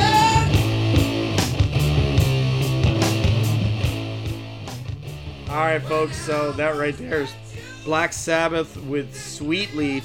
This is uh, from the Master of Reality record, 1971. People, 1970. W- way before its time. Um, it was a pleasure talking to my co-host again tonight, Nick Kazono. We didn't get Will Woo. He's got family stuff, taking care of his family, taking care of his business.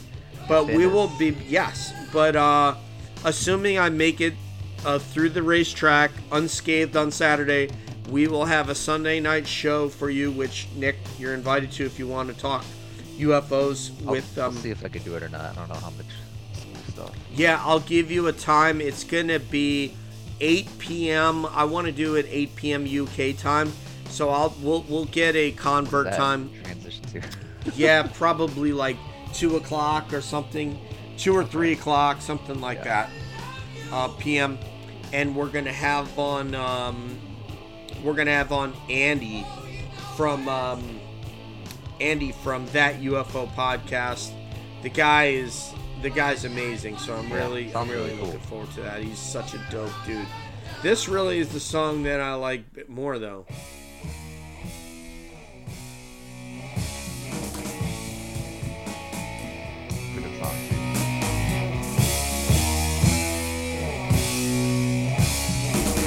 Black Sabbath with Snowblind. Get get ready on the drums. Here you go, Nick. How about this bass right here?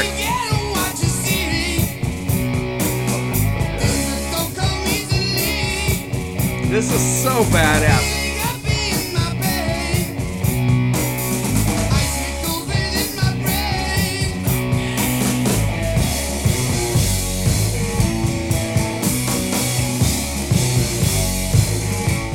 I gotta love it. I just, uh, you know, you come to the show, you're gonna get some metal. You're gonna get. You don't know what you're gonna get with this show. That's the thing that's great. As long as your interests aren't just MMA and that you have some sort of diverging or diversity in, in the things that you're interested in, you're gonna love this show. So, for my partner, my co-host Nick Kazono, this is DJ San Marco saying peace out, one love, and we'll see you down the road.